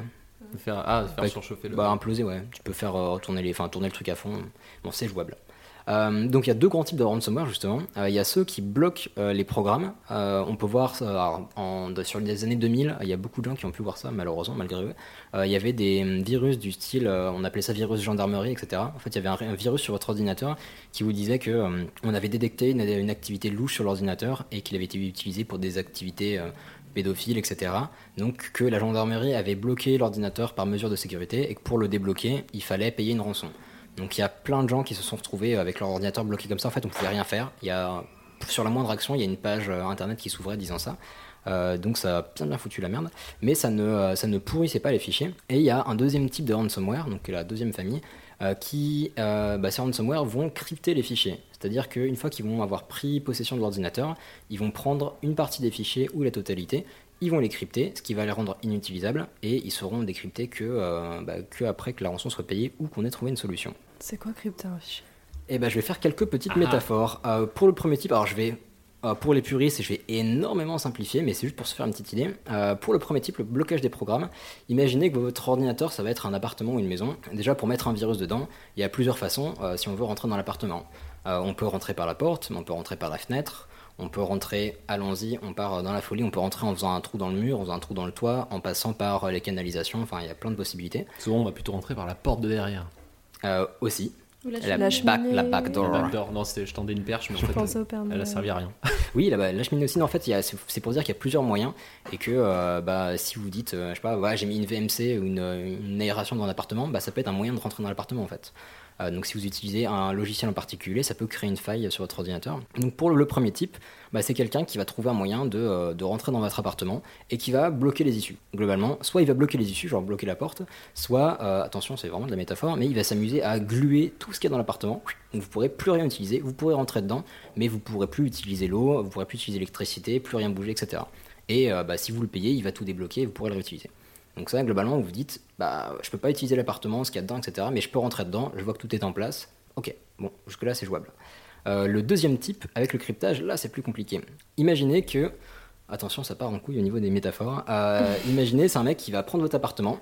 Et déjà, il va le décomposer euh, comme des petites briques de Lego. Donc déjà, c'est le bordel. Il va prendre le Lego, il va les dégager. Donc il va les, les mettre en, en tas quelque part. Sauf que lui sait comment c'était avant, comment il l'a découpé, donc il saura le refaire. Et en fait, c'est pas aussi simple que ça. Chaque petit Lego, imaginez que ça sera un petit puzzle en fait. Donc c'est vraiment, c'est euh, c'est quasiment infaisable de reprendre tous les petits bouts ensemble et de refaire l'appartement, ça serait pas possible. Et lui, il a la méthode pour le faire, donc il pourra le faire parce qu'il a le plan ou il a une machine qui fait ce truc-là. C'est globalement le cryptage, c'est qu'on prend les, les informations et on les met sous une autre forme euh, qui, où c'est impossible de le refaire si on n'a pas la méthode. Ok. Ok. Ça est-ce que c'est clair? Oui, jusque-là, Oui, ça va. là, ça va. Euh, ce qui est intéressant et, euh, et marrant, on va dire, euh, c'est que c'est en fait une évolution du milieu du hacking parce que les premiers virus, en fait, ils étaient faits pour détruire, ils étaient faits pour voler des informations, mais ils n'étaient pas faits pour. Enfin, il n'y avait pas de, de mouvement encore pour. euh, La rançon. mais voilà, pour soutirer de l'argent, etc. Pour Un vraiment. peu western. Et, exactement, c'est totalement ça. Bah, le Far West des temps modernes, c'est. Internet, en toute façon. Ah, mais c'est. Oh là, c'est- Dixit Juan. Mais alors, de ce que j'ai compris, tu peux quand même accéder à ton fichier, mais tu peux pas réécrire dessus ou l'enregistrer à nouveau. Tu peux le lire par contre. Ça dépend des Euh, ransomware. ça, ouais, ça dépend. Il y en a où, si tu trouves un moyen euh, détourné, on va dire, tu vas pouvoir le récupérer, et d'autres où, clairement, le fichier n'est plus là, c'est mort. C'est- Enfin, c'est pas qu'il est plus là, c'est que euh, il est rangé quelque part sous une autre forme. Et... Pour ceux qui ont suivi le premier épisode, on a parlé de hacking. Euh, à votre avis, qui crée et manipule les ransomware? Méchant hacker, potentiellement. Et euh, autrement appelé Un pirate. C'est quoi Bah, Je vois que personne n'a suivi, c'est cool, les Black Hat. Ah, un Black Hat. Voilà. Oui, oui. Et ben, ben, Mais si c'était la gendarmerie, c'était les gentils. Ben oui, ben voilà. Euh, non, non, c'est, euh, bah, on peut penser que c'est les Black Hat, donc ça on l'a vu pendant le dossier sur le hacking, mais ce qui est marrant, c'est qu'il n'y a pas que des Black Hat qui font ça. Et donc pour ça, on va s'intéresser au premier, le tout premier ransomware. Et vous allez voir, le- ouais, l'histoire est assez improbable. Euh, et je vais vous expliquer d'ailleurs le lien entre le virus du sida et le tout premier rançongiciel. Attention, ça déconne pas. Euh, donc- Ambiance. Ouais. J'ai pas de jingle là. Non, le sida. Non. Jingle capote. Une Jingle histoire de sida. singe. Euh, non. un singe qui tapait sur un ordinateur, il a fait un logiciel. Voilà. Euh, non, en fait, c'était bah, le premier ransomware. En fait, il venait d'un logiciel, euh, enfin virus qu'on appelait le Heads Infodisk, euh, aussi appelé euh, PC Cyber Trojan. Euh, Trojan. Trojan. Oui, allez, on va dire Trojan. Trojan. Trojan. C'est trop gens. Euh, donc voilà, en fait, c'était en 1989. Euh, Il y a la société euh, PC Cyber Corporation qui a envoyé plus de 20 000 disquettes par la poste à une liste de diffusion. Donc oui, à l'époque, oui, par la poste, il y avait des listes de diffusion comme les emails. Mais là, 1989, c'est assez vieux. Excellent. Bah déjà disquette, hein, c'est pour dire. Ils avaient aussi, euh, si vous envoyez pas euh, cette lettre, un enfant va mourir. euh. Non, mais c'est beaucoup plus vicieux que ça, Ça, vous c'est allez du casse-couilleware, ça. Honnêtement, l'histoire est assez magique. Euh, en fait, cette disquette, elles n'étaient pas méchantes en elles-mêmes. Euh, Il y avait un logiciel d'information sur le sida pour sensibiliser les gens, etc. Donc c'est, on peut quand même saluer l'action, etc. C'est assez intéressant. Euh, sauf que si on, regardait, si on regardait bien sur les fichiers du logiciel, il y avait un petit contrat d'utilisation du logiciel. En gros, les mentions légales, le contrat d'utilisation final, quoi. Le truc qu'on lit pas, quoi. Exactement, et comme on peut en avoir avec iTunes, avec Spotify, avec tout, euh, de nos jours, tout logiciel à ça. Et donc on voyait, alors j'ai fait une petite traduction et une simplification, euh, mais donc globalement ça donne... Et globalement, ça donne si vous installez ce logiciel sur votre micro-ordinateur, alors selon les termes de cette licence, vous acceptez de, pa- de payer PC Cyber Corporation pour l'utilisation de ce programme. Dans le cas de la violation de ce contrat, PC Cyborg se, révèle, euh, se réserve le droit de prendre les, me- les mesures légales nécessaires pour recouvrer les dettes envers PC Cyborg Corporation et d'utiliser les mécanismes de ce programme pour assurer la résiliation de votre utilisation. Déjà, ça commence un peu chaud. Ouais, ça pue. Ces mécanismes affecteront négativement les autres applications de votre ordinateur. Vous êtes informé des conséquences les plus graves de votre manquement aux conditions du présent contrat de licence. Et ça finit par votre conscience peut vous hanter pour le reste de votre, de votre Ah, vie. les bâtards. Oh, Donc déjà, gros coup de pression. Donc si on simplifie, alors déjà ça déconne clairement pas, et si on simplifie, ça veut dire que, mec, je te donne un logiciel, tu l'utilises si tu veux, par contre si tu l'utilises, faut payer. Enfin, faut pas déconner, euh, t'as été prévenu, et si tu payes pas, bah gare à toi, quoi. on va t'éclater ton PC. On appelle euh. ça Faust. Donc imaginez si de nos jours iTunes faisait ça. Alors, euh, vous avez le droit d'utiliser iTunes, par contre si vous écoutez pas Rihanna au moins une fois par semaine, on bute votre PC. Bah ça serait jouable, et pourtant ça serait un peu la merde. Ce qui est rigolo, c'est qu'à l'époque, en fait, c'était une zone un peu grise. En termes de, en fait, c'est le premier contrat vraiment agressif en termes de bah, gestion de droits d'auteur, etc. Et c'était une zone un petit peu grise, donc c'était un petit peu compliqué. Mais c'était quand tout ça? 1989. Ouais, donc il n'y avait pas encore toutes les lois anti. Ouais. euh, T'étais même pas né. Non, effectivement. C'était, euh, bah, ça a préparé mon arrivée, non, rien à voir. C'est comme ça que mes parents sont connus. Alors pour expliquer un petit peu euh, plus en détail ce, que contenait la disquette, donc en fait elle contenait effectivement un logiciel d'information sur le sida, c'était pas malveillant à la base, un logiciel qui, bah, était bah, très intéressant, mais en plus il y avait un petit programme qui était fait pour faire respecter cette licence. Et euh, il était un petit peu vicieux parce qu'en fait il comptait le nombre de redémarrages de la machine, et au bout de 90 redémarrages, il cryptait l'ensemble du disque, donc ce qui rendait l'ordinateur euh, inutilisable en fait, si le, si le fichier n'est pas lisible, l'ordinateur ne peut plus fonctionner. Euh, et il affichait juste un message qui demandait à l'utilisateur, à la victime en fait, d'envoyer euh, la somme de 189 dollars à une boîte postale au Panama au nom de PC Cyborg Corporation. Ah oui, au Panama. Ah oui, bah, on se- voilà. La, la région était bien choisie, euh, mais surtout c'était très artisanal quoi. Tu envoies un chèque par la poste, euh, pas très tech tout ça. Donc bon, les mecs avaient un petit peu les boules. Alors à votre avis, qui a pu faire ce genre de logiciel? Non, pas François une idée. Euh, pas loin, c'est son fit, non, pas du tout.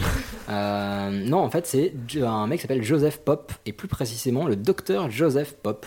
Euh, oui, le Pop, c'est vraiment c'est pas un diminutif. Oui.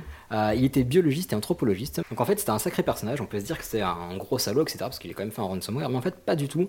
Euh, en tout cas, il a fait quand même des choses intéressantes. Euh, il a travaillé notamment avec l'OMS, donc l'Organisation mondiale de la santé, euh, notamment dans des pays d'Afrique sur la sensibilisation sur le sida, etc. Il travaillait aussi avec l'AMREF, donc African Medical and Research Foundation, une ONG très présente en Afrique et avec une excellente réputation.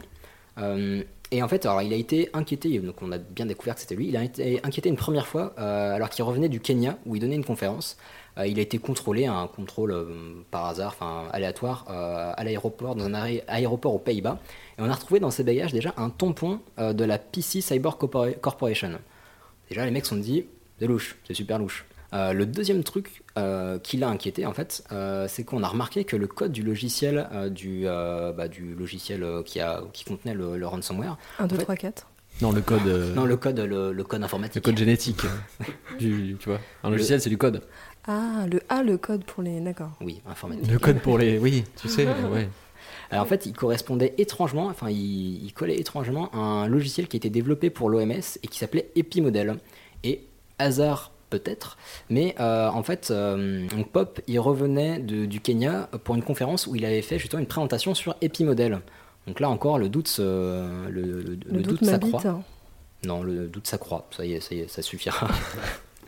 Euh, et le- la troisième chose qui a eu raison de lui, en fait, définitivement. Le sida. Euh, oui, exactement. Pas du tout, putain. C'est là où ils ont fait le lien. Non, en fait, c'est que euh, c'était lié au mécanisme de cryptage du, euh, du logiciel. Euh, en gros, ce logiciel il utilisait un mécanisme, alors je vais essayer de simplifier aussi, mais un mécanisme de cryptage euh, symétrique, c'est-à-dire qu'il utilisait, on utilise, en fait, pour crypter des fichiers, on utilise une clé, un peu comme pour crypter des messages pendant la guerre, etc., les espions. Donc il y a, à partir d'une d'une phrase, par exemple, tu peux crypter un message, et, euh, et quand c'est symétrique, tu utilises la même phrase pour crypter et pour décrypter. Il y a une méthode symétrique. Mais ce qui fait que vu que tu utilisais euh, la même phrase dans les deux cas, c'est-à-dire que le logiciel contenait cette phrase. Donc il y a des chercheurs en sécurité qui se sont, qui ont décortiqué le logiciel et qui ont trouvé euh, la clé de cryptage qui n'était autre que Dr Joseph Lewis Andrew Pop Jr. 3. Oh, Là, bah, oh. globalement, le mec, était- le mec était grillé quoi. Euh, donc il a fini par avouer et s'est défendu en disant que euh, bon, euh, toutes les, tout l'argent gagné par la PC Cyber Corporation irait à la recherche contre le sida. Donc c'était quand même sympa de sa part, vrai ou faux, on ne le sait pas. La recherche se finance comme elle peut.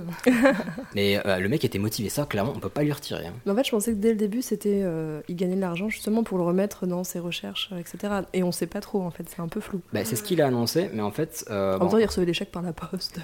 Mais on n'a pas de chiffres dessus, mais euh, il y, a, il y a certains experts euh, bah, d'aujourd'hui qui ont analysé le cas et qui disent que c'est possible qu'il ait reçu bah, 0 dollars en fait. Ouais. Parce qu'à l'époque, 189 dollars c'était une somme vraiment conséquente, Bah donc c'est possible qu'il ait rien gagné du tout. Euh, ce qui est bizarre, c'est que en fait, ce mec, il a tenu des propos incohérents déjà quand il a été arrêté euh, aux Pays-Bas, euh, devant la justice, etc. Il avait des théories complotistes. Il disait que le gouvernement utilisait le SIDA pour faire un contrôle démographique, etc. Le, mec, le mec était clairement ailleurs. Et bon, bah finalement, il a été déclaré mentalement inapte. Et donc, il a échappé. Il a pas pris trop cher, quoi. bah, il a même totalement échappé à la prison. Donc, c'est quand, même- c'est quand même bien fini pour lui. Après, tu disais enfin, que ça 89 ça faisait beaucoup, mais on est sur une équivalence parce que la plupart des ransomware aujourd'hui c'est dans les 300 dollars si j'ai pas de Mm. conneries. Donc l'équivalence financière, honnêtement, je l'ai pas, mais euh, effectivement, apparemment pour l'époque, surtout euh, vu le prix du matériel, etc. Les gens avaient pas encore un, euh, portaient pas autant d'importance à leur donner. Donc euh, on wipait le truc et c'était reparti. On euh, voilà, on effaçait Merci. l'ordinateur et, et c'était reparti. Euh, pour la petite fin, parce que ce personnage est quand même sympathique. En fait, euh, après cette histoire, il s'est remis à son, ses premiers amours, donc l'anthropologie. Il, est mal, il perdra malheureusement la vie le 27 juin 2006 dans un accident de voiture et toute la communauté en fait était vraiment, euh, bah, vraiment en deuil parce que euh, bah, voilà, il a fait vraiment des très beaux projets, notamment un musée des papillons et il est mort quelques temps, après, euh, quelques temps avant l'inauguration de ce musée qui portera d'ailleurs son nom, c'est le Joseph L. Pop Butterfly Conservatory.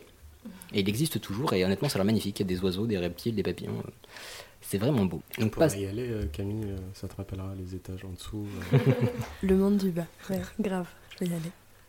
Euh, voilà, donc c'est quand même euh, intéressant comme premier cas, et surtout, bah, moi, je m'attendais pas du tout à avoir ça comme premier cas de ransomware. Euh, maintenant, on va s'intéresser à. Euh, faut, faut savoir que ça, c'était le tout début, enfin, c'était avant le début des années 90, et en fait, faut- il a fallu attendre à peu près les années 2000 avant que ça se développe vraiment. Euh, et qu'est-ce qui a changé, surtout qu'est-ce qui a permis vraiment l'explosion de ces ransomware, parce que maintenant c'est beaucoup plus fréquent. Euh, bah, Il y a une première chose, c'est le paiement à distance en fait. Parce que- PayPal, la monnaie virtuelle. voilà.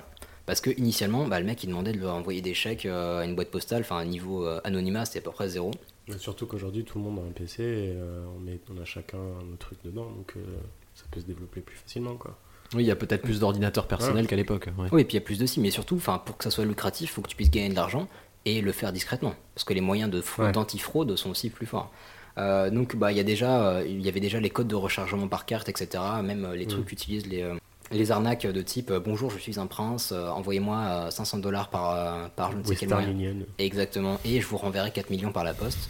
Euh, donc ça c'était Promis, voilà. ça, ça, c'est déjà utilisé dans pas mal de- d'arnaques. Et surtout, la plus grosse euh, évolution qui a le plus servi ces trucs-là, qui est maintenant vraiment généralisée, c'est l'utilisation du Bitcoin. Donc j'ai passé très très vite dessus parce que ça mérite un sujet entier en fait. Mais le Bitcoin, Mm. c'est une monnaie euh, virtuelle où en fait on va avoir un portefeuille numérique, mais qui est lié à des fichiers, donc qui est lié à un disque dur et qui va pas être lié à une personne un an. C'est-à-dire qu'on va pouvoir avoir un, donner euh, la référence de notre portefeuille de Bitcoin si on a un hacker et se faire payer dessus. Et après, on va pouvoir blanchir l'argent euh, dans les bas-fonds d'Internet. Ça, c'est surtout dans le dark web là. Ouais. Enfin, entre autres, parce que maintenant on peut acheter plein de choses légales Ah ouais avec. euh, ouais, il y a- On peut faire plein de choses avec le Bitcoin, mais l'économie principale du Bitcoin, oui, je pense que ça se passe. Donc, ça, euh, enfin, le bitcoin, c'est quand même utilisé. euh, De plus en plus. D'accord, ok. Il y a des, il y a maintenant il y a des services. Il y a des concurrents, surtout il y a de plus en plus de monnaies virtuelles qui se créent. euh, Et d'ailleurs, c'est le- la meilleure filiale d'investissement aujourd'hui. Si tu veux investir, investir de l'argent, c'est de s'intéresser aux monnaies virtuelles et d'investir dedans parce que c'est clairement ce qui explose le plus. Les gens qui ont, acheté, qui ont investi dans le Bitcoin quand ça a démarré, ils sont tous riches maintenant. Ok. Mais riches, ça s'est pas cassé la riches. gueule Riches, riches. Hein Riches, J'en ai riches. entendu, j'ai cru que ça s'est cassé la gueule et que justement plus personne n'utilise ça. Bitcoin, euh, non, c'est pas que plus personne utilise ça, c'est qu'il y a des concurrents un peu plus euh, cohérents, un peu plus réfléchis, puisqu'il y a des années de réfléchis derrière, Mhm. euh, qui commencent à, à prendre le dessus, puisqu'ils sont basés sur des trucs un peu plus intéressants que le Bitcoin. Mais ça se développe beaucoup et euh, il y a plein d'assauts, même des, des vraies entreprises euh, reconnues qui acceptent le Bitcoin comme, Bitcoin, pardon, comme paiement. Donc voilà, pour blanchir l'argent, ça pose pas vraiment de problème. hein. Euh, la deuxième grosse évolution, en fait, c'est le cryptage asymétrique. Euh, donc pareil, là, on va absolument simplifier, mais euh, comme on disait, pour le cryptage symétrique, si on utilise la même clé pour crypter et pour décrypter, elle se trouve dans le logiciel. Cryptage asymétrique, on en utilise une pour crypter et une autre pour décrypter, ce qui fait que le pirate peut garder la clé de décryptage au chaud tranquillement chez lui, attendre d'être payé et là l'envoyer. Ce qui fait que c'est beaucoup plus compliqué, voire impossible, comme on disait avec la, métaphore de la maison. Si le mec t'a pas envoyé le plan, bah tu peux pas quoi, c'est c'est in- ingérable. Euh, ce qui est rigolo, c'est que bah, peut penser aux diverses évolutions et en fait c'est déjà, euh, bah, déjà en route. En fait, c'est pas tout à fait le futur, hein, c'est même plus, plutôt le présent. Euh, Il y a une évolution possible et prochaine avec les objets connectés. vous pouvez imaginer ce que ça pourrait donner ce genre de. de- Ah, on te pirate ton objet connecté. Et surtout, t'imagines une maison. Ton œil de verre connecté. Oh. Non, mais une- une maison où c'est- c'est full connecté, genre ton frigo, ta cafetière, ton rasoir, ta télé, ton machin et tout, tes caméras et tout. Euh, déjà, il y a déjà eu des cas de chantage où on te prenait en vidéo, etc. et on te menaçait de publier. euh, voilà, Non. tout. Ouais, ça, ça C'est- existe C'est un gros problème au niveau sécurité derrière les objets connectés parce que c'est très très vulnérable. Mhm. Et en effet, j'avais entendu que dans le futur, quand on te piratera, ce sera pas ton ordinateur, ce sera, ce sera ton ampoule connectée ou ton chauffage. On va te foutre le chauffage à fond et dire bon, maintenant tu payes.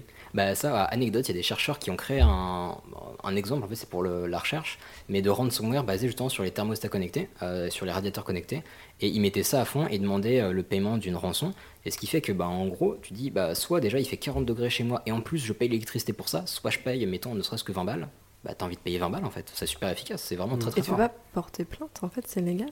Euh, non, c'est contre, non, c'est absolument pas légal. non, c'est complètement illégal. Mais contre qui tu vas porter plainte? Tu vas déposer plainte contre Ah ouais, X, tu- mais tu n'as aucun moyen de savoir qui, euh, qui est responsable. Mais je pense qu'avec le Toi, temps, tu il fais un va y peu avoir peur, des- hein. des Évidemment, au fur et à mesure que les, les failles se créent, on crée des ciments pour les refermer, mais euh, il y a toujours un, un laps de temps où il y en a qui arrivent à se faire du pognon. Et euh, bah, du coup, j'en profite pour reparler de Mr. Robot. On avait parlé justement sur le sujet sur le hacking. Euh, no spoil parce que ça va être des, des toutes petites anecdotes, ça ne casse en rien l'histoire. Mais dans la saison 1, si je dis pas de bêtises, euh, il y a justement un mec qui a euh, bah, une personne qui a réussi à infecter une autre personne. Et en fait, elle a pris le contrôle de son ordinateur. Elle a filmé des choses que la personne ne voulait pas voir révéler. Donc en fait, elle trompait quelqu'un. Et elle l'a fait chanter. Et ça a fonctionné. Parce que tu te dis, ça va détruire ta vie. Tu préfères céder au chantage. Donc c'est très très efficace malheureusement. Et on peut aussi imaginer des trucs parce qu'il y a pas mal d'évolutions qui sont euh, pas intéressantes, elles sont juste absolument flippantes par rapport à l'assurance. Imagine, on vend certaines informations à ton assurance. Ah, le mec il boit 9 cafés par jour, euh, il dort pas, il fait pas de sport, il regarde la Nouna, il fait je sais pas quoi. Euh, ça peut faire sourire, Oh. mais t'envoies à ton assurance ce genre de truc. Tu veux faire un prêt euh, ou à ta banque, Mm. tu veux euh, contracter un prêt ou autre, ils vont te dire non, vous buvez 10 cafés par jour, vous allez Faut claquer regarder dans- Non. vous- non mais vous allez claquer dans 10 ans, c'est pas possible. Et honnêtement, ça peut être ravageur pour ta vie. Bon, déjà, tu ferais mieux de pas boire des cafés par jour, mais bon, c'est une autre question. Euh, donc déjà, ça c'est assez flippant. Et on peut aussi imaginer le cas bah, de maisons full connectées. Euh, ça, pour le coup, sera plutôt dans la saison 2 de Mr. Robot. Imagine, bah, de nos jours, tout ce que je vais citer existe, mais des, hum, des serrures connectées, des portes connectées, des fenêtres connectées, euh, les, euh, les, ra- connectés. les radiateurs, la clim, le machin, etc.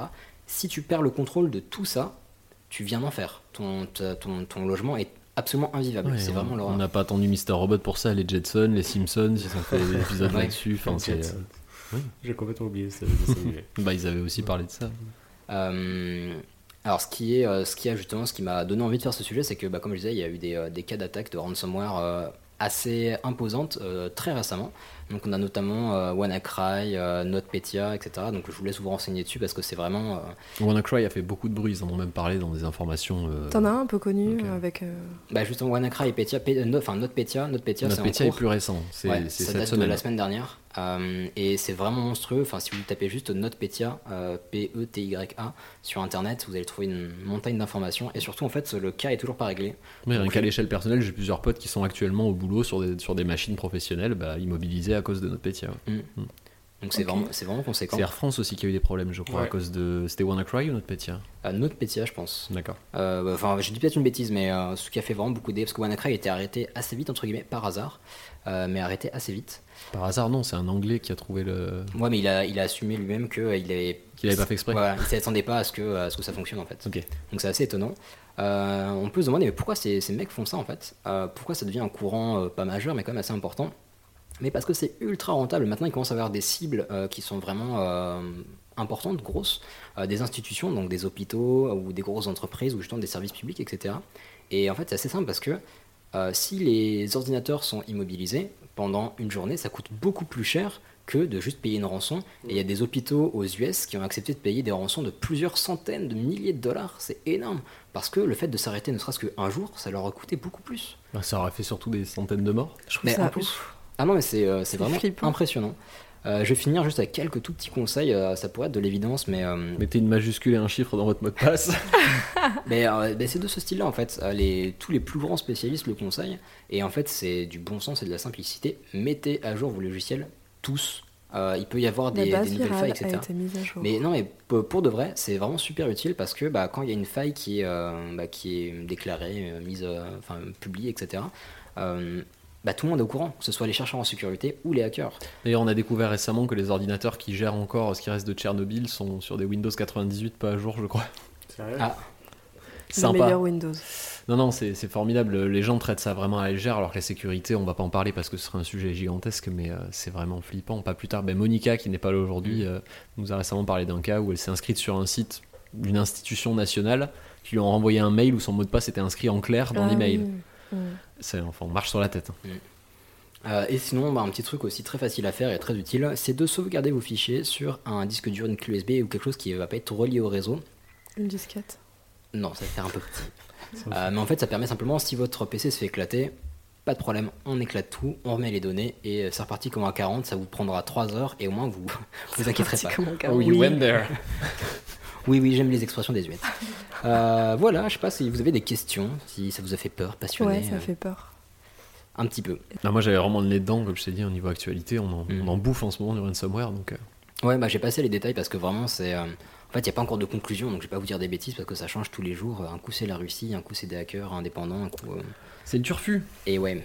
Euh, bah du coup, ce podcast va toucher à sa fin. Ça fait bizarre quand c'est toi qui termine, quand c'est toi qui fais le dernier sujet.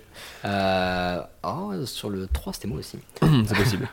Mais non, voilà, ce podcast va toucher à sa fin, mais c'est encore un énorme plaisir pour nous. Euh, encore énormément de merci à tous ceux qui nous ont reliés, likés, qui nous ont contactés. Il y en a qui nous ont envoyé des petits messages super sympas, Mhm. des commentaires sur iTunes. Sur On a eu euh, ouais. plein de, de- de belles étoiles, euh, plein de commentaires super sympathiques. Des échanges sympas sur Twitter aussi, continuer, ça fait plaisir de, de Ouais. discuter un petit peu. euh. avec des personnes vraiment super sympas. On vous prépare des surprises de ouf pour septembre.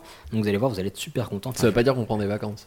Oui, oui, alors ça veut dire qu'on on se retrouve dans tous les cas dans deux semaines, mais on va, on va vous préparer vraiment des belles choses parce que bah, on est content de ce qui se fait et que euh, et qu'on va essayer de faire bah, encore mieux et, et plus beau.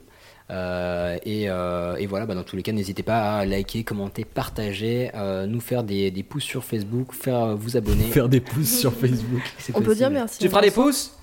Euh, et, euh, et voilà, et puis euh, likez, si vous pouvez mettre 5 étoiles sur iTunes, ça fait vraiment plaisir parce que bah, c'est l'occasion de faire connaître le podcast et ça nous fait toujours plaisir d'échanger avec vous. On prend aussi les insultes sur Twitter, si vous voulez.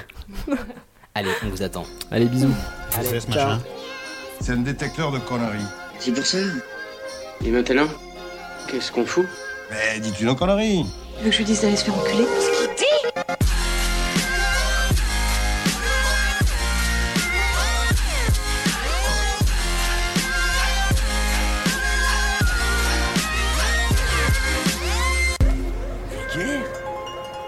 ça vulgaire. Oui, je trouve ça vulgaire.